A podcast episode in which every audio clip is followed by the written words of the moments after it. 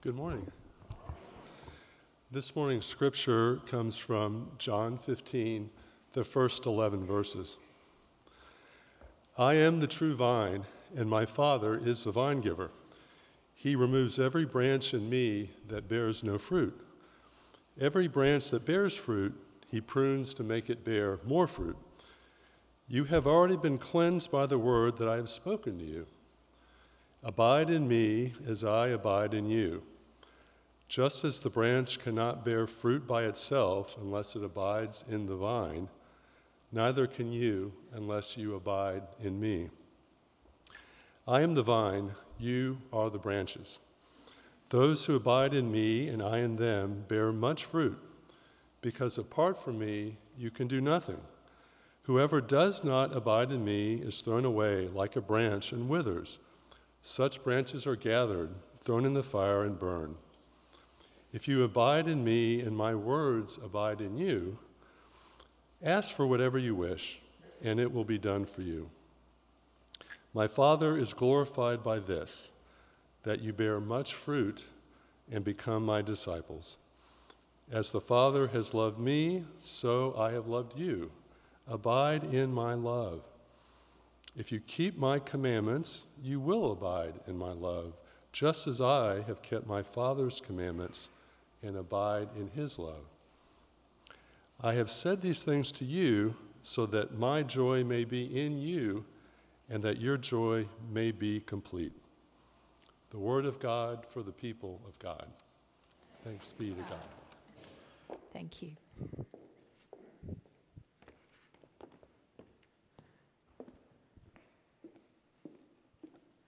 The words of Jesus are still hanging closely in the air. I invite you to turn your hearts once again to upward to God in prayer. Let us pray.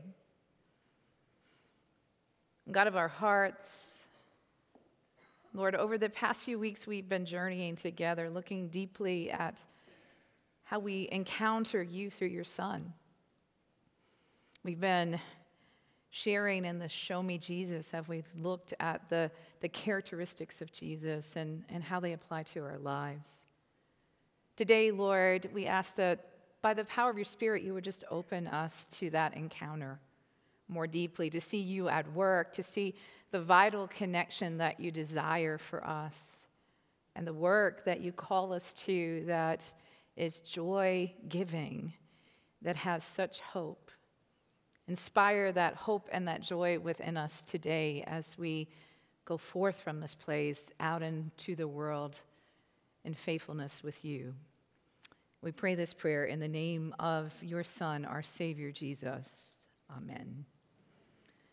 So um, we're wrapping up Show Me Jesus today. Uh, as Barbara has shared, we're on the right on the edge of moving into the Lenten season, and over the past few weeks, we've been we've been talking about all these vital characteristics. There's so many. We just covered a few since the beginning of the year um, that look at Jesus' character, the the the nature of Christ. And in this coming week, as we uh, we enter into that space where we said we're going to, Barbara said we're going to begin to study Simon Peter, we make a turn, and we are going to be looking in the coming weeks about how Jesus shapes our own heart and looking at our own journey of discipleship as we hold that up against Peter.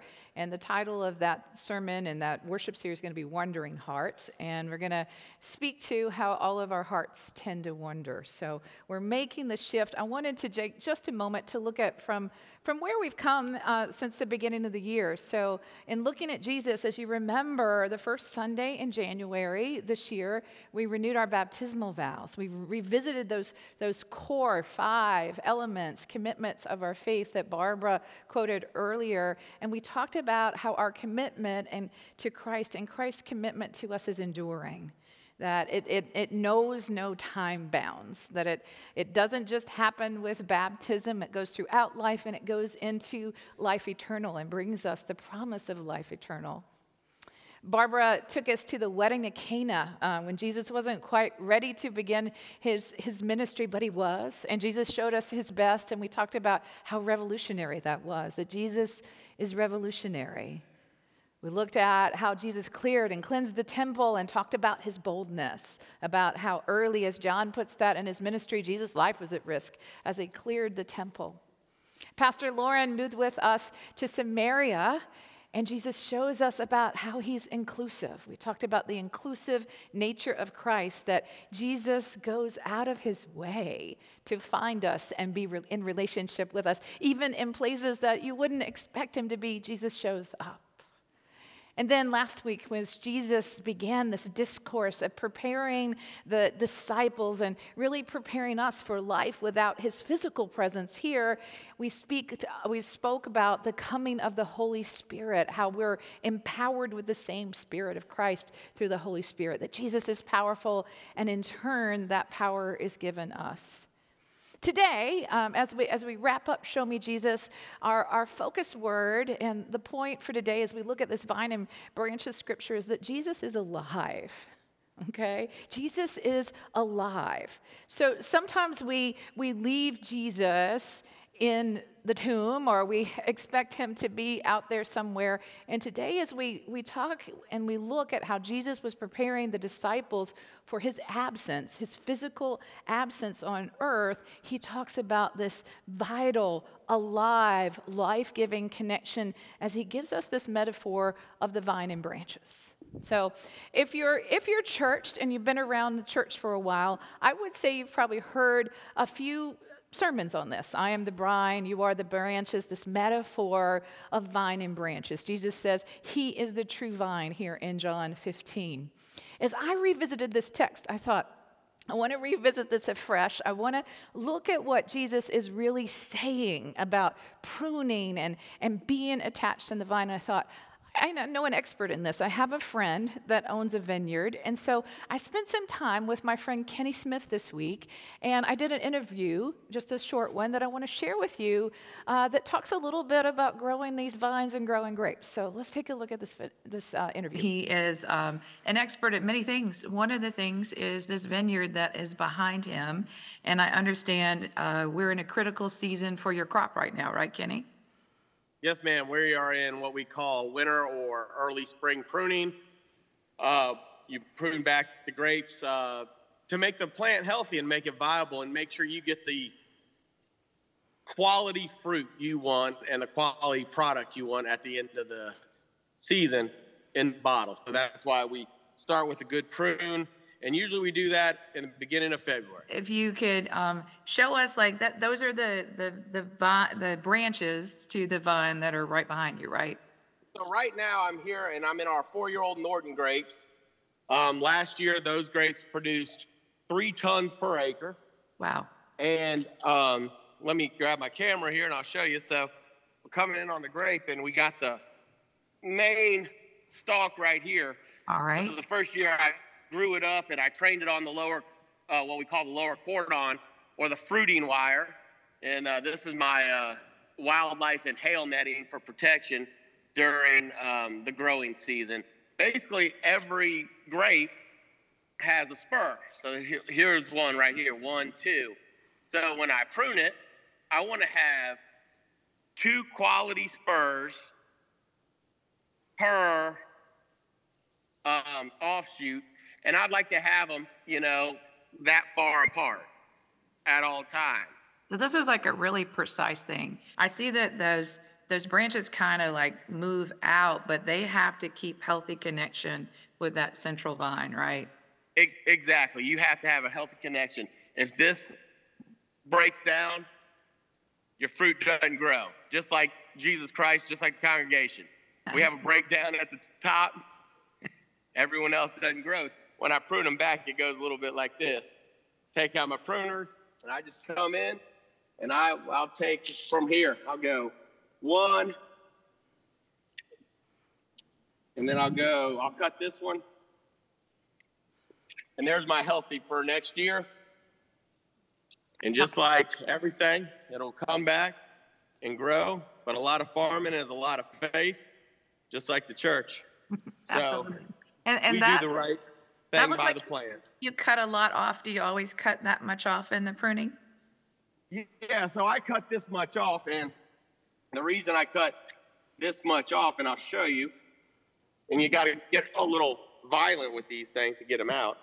The reason I get this much off is at the end of the year, I come away with about, I don't know, four or five hundred of these, and I clone them, and I make more grapes for other vineyards and myself.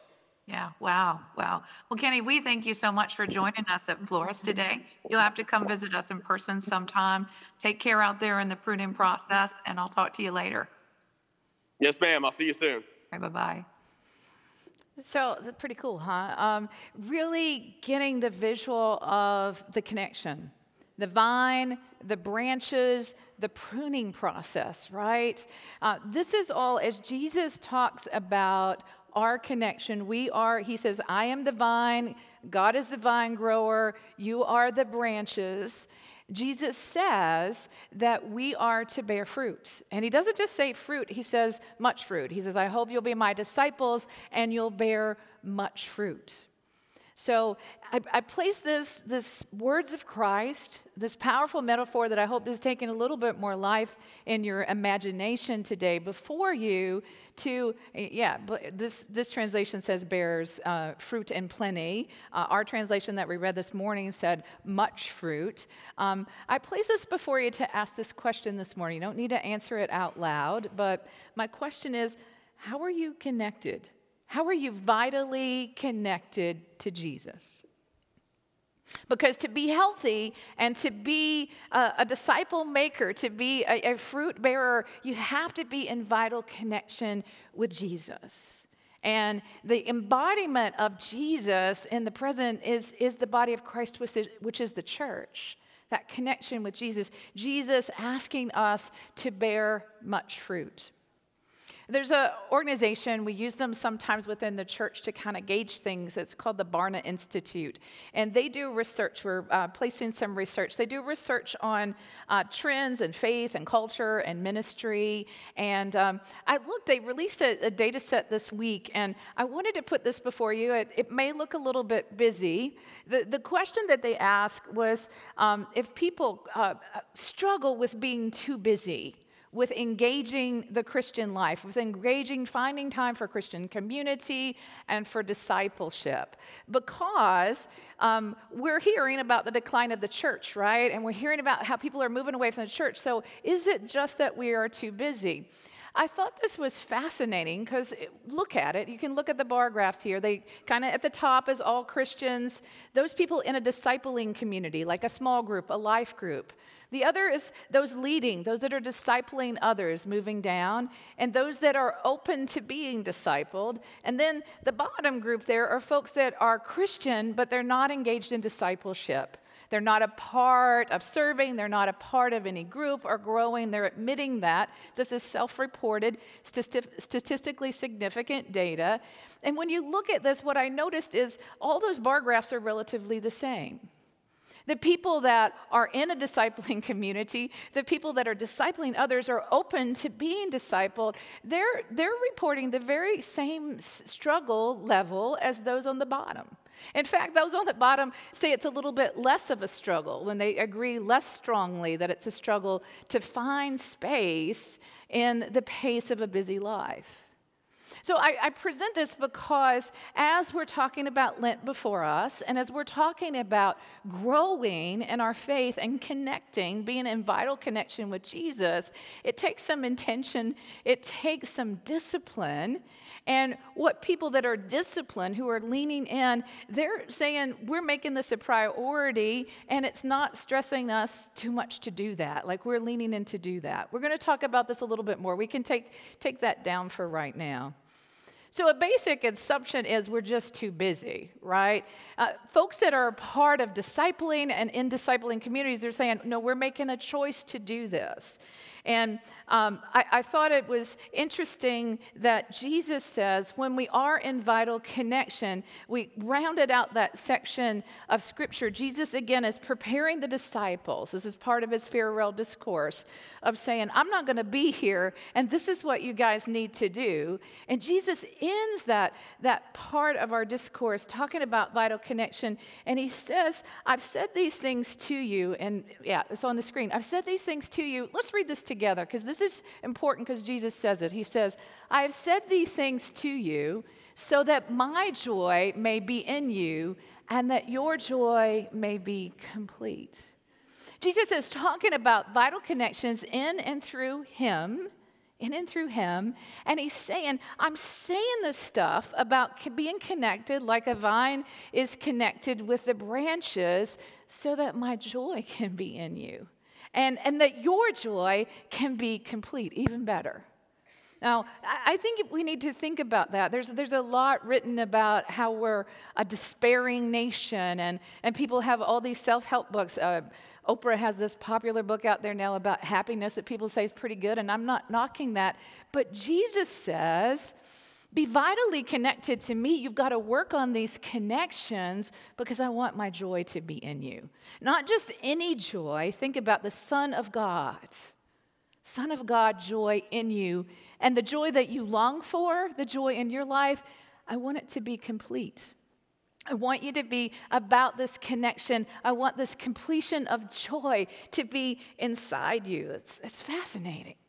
So I thought, well, let's see what Christians uh, that are in those discipling communities and things are reporting about their relationship. Uh, Barna put this out. This is a little, this is a little, a little bit more than a year old here, but they put this out in like the walk with Jesus, and this one's going to look busy too. But there's three questions that are being answered here across that same uh, kind of group, uh, grouping of Christians. All Christians, those in a discipling community, those that are discipling others, those that are open to being discipled, that are in uh, a place of being discipled, and then those are just saying, I'm not engaged in discipleship. The first question is, my relationship with Jesus brings me deep joy and satisfaction joy. Jesus says he wants his joy to be within us, and he wants his joy and our joy to be made complete. Well, what I notice about this is the long line there, the sixty-five percent of Christians, those are people that are in a discipling community. They're circled up in the Spirit with other disciples, and they're saying, my relationship brings me deep joy. Connection. But the other long one there are those that are discipling others, those that are involved in places where they are discipling and caring and serving others. And then the next longest ones are the ones that are open to be discipled. They're learning, they're seeking, they want to grow. Now, it doesn't say that you, you can't get some satisfaction if you're not doing these things, but just look at how it more than doubles if you're in a discipling community. Doesn't that just amaze you? Next question, my relationship with Jesus impacts the way I live my life. This relationship, this vital connection, vine and branches with the true vine. You see, those that are in a discipling community, again, so much deeper impact. Those that are working um, on discipling others, those that are open to being discipled, and you see it drop for those that, um, that are saying, I'm not a part of discipleship at all. I am re-energized when I spend time with Jesus, the last question. And you can see it just kind of mirrors those in a discipling community, in a small group, in, in a group of committed other Christians where the Spirit is in their midst, then that just is so much, uh, so much larger. Those that are discipling others, again, mirrors the same. Those that are open to being discipled. This vital connection thing, isn't that fascinating?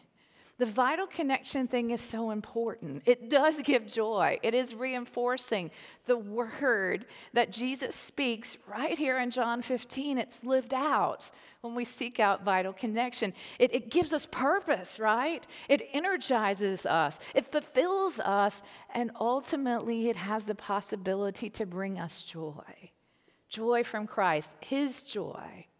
We saw this recently. There's so many things. It's been great to have Cornerstones up here and our, our Cuban mission team this morning. We saw some joy, your joy in, in sharing and giving generously. One of the most joyous moments I think we've had on stage in recent weeks is when we had our Access Ministries mission team up here.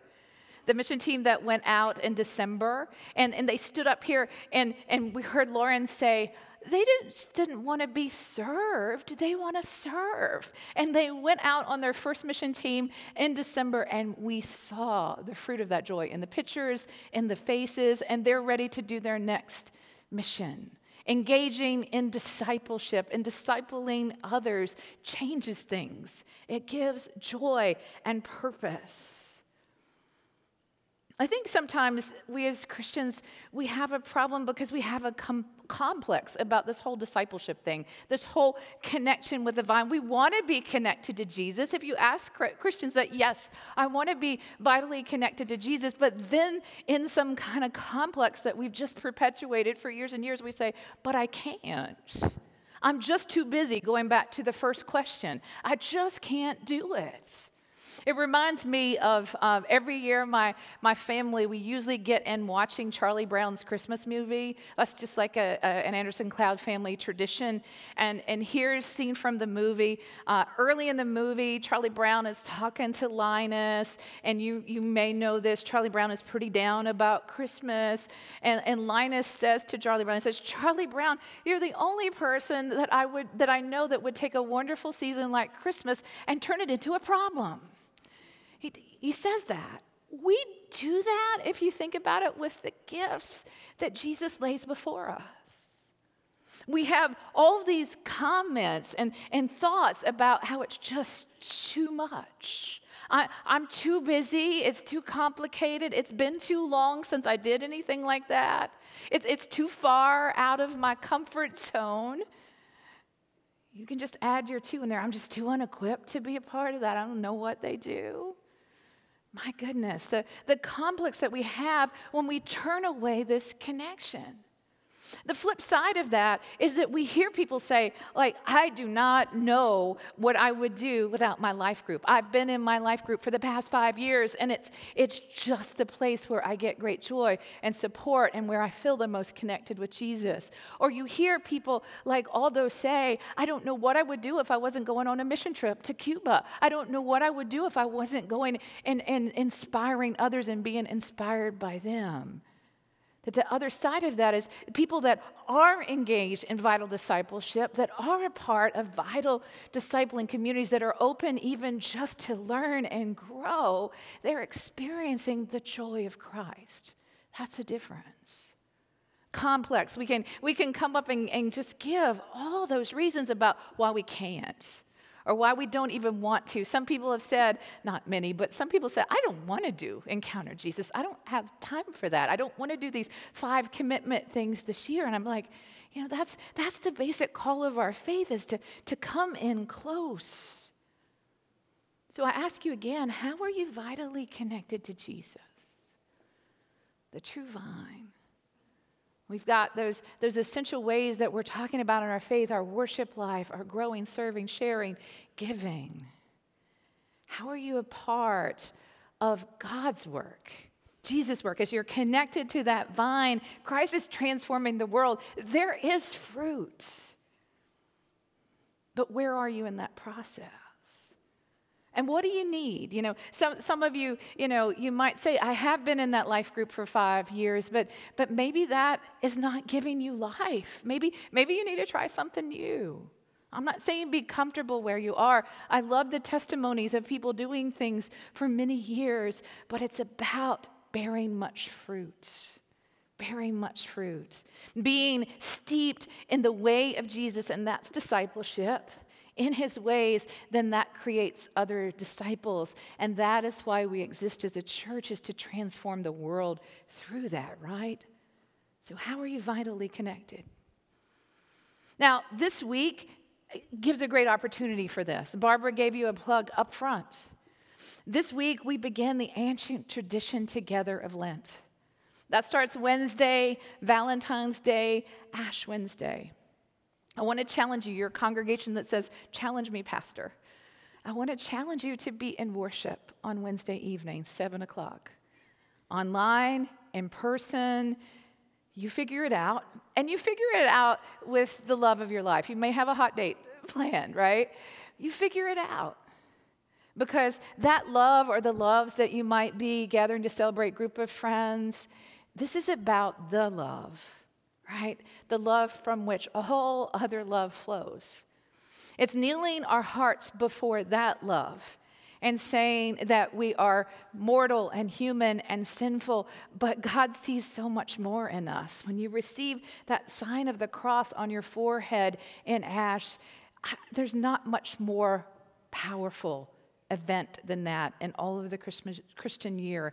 And I want to invite you to that this year. It's a challenge. Be here. Restoration is going to join with us. We'll be joined with them in worship. And I want to see you here this year, starting this six-week journey with other Christians near and far, saying, I want a connection to that vine. I want to be connected to Jesus in a vital way. In a way that is growing, in a way that is fruit-bearing, in a way that is inspiring, in a way that lends me joy. And that joy is the joy of Jesus Christ, not, not some made-up thing, not something that we can manipulate in some kind of way, something that comes straight from that vine, straight from above. And not only that, in this season, being a part of that discipleship curve, right? That long one where there's sixty-eight percent of people saying, I'm getting joy and energy from this. I want you to join a study. We have a church-wide study. You've heard it on Simon Peter. And we're going to talk about how he, as amazing as he is, his heart wonders. He doesn't always get it right. He's so passionate, but he slips up. And I don't know about you, but that's part of my story. And as we move over the next few weeks in worship, I want you to be studying the life of Peter with us and to do that in a discipleship group.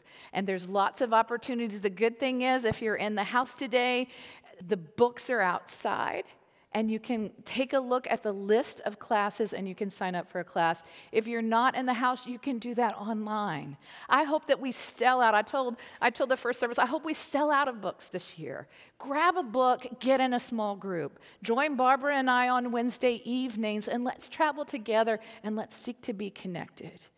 Shell will tell you that we have cold weather shelter coming up and that she needs help. She's got a table out there and there are still things to volunteer and serve for.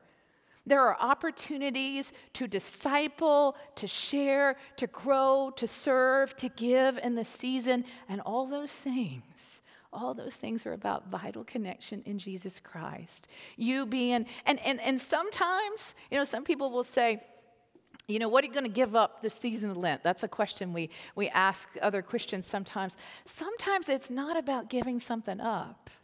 It's about taking something on. What are you going to take on? In that pruning process, my friend Kenny said, it's kind of violent when I, you know, snip that, that branch off that gives new life. Maybe there's some things in your life that you just need to let God prune out. And that process is a six-week journey. Easter is March thirty-first. Open up your life and heart. The power of encountering Jesus and the wisdom of the church is before all of us. All of us, no matter what age you are in this room, I want to invite you to a transformed life. I want to invite you to joy, true joy, Easter morning, because Jesus is inviting you to that. Don't get into the concept. Don't be Charlie Brown and say, oh, this wonderful gift, it's too hard. That's not it. On the other side of these gifts is joy. Church, we can do this, and I invite you to this journey. I'm going to invite us to be ready now to respond in song. So if you'll stand in body or in spirit, let us sing together.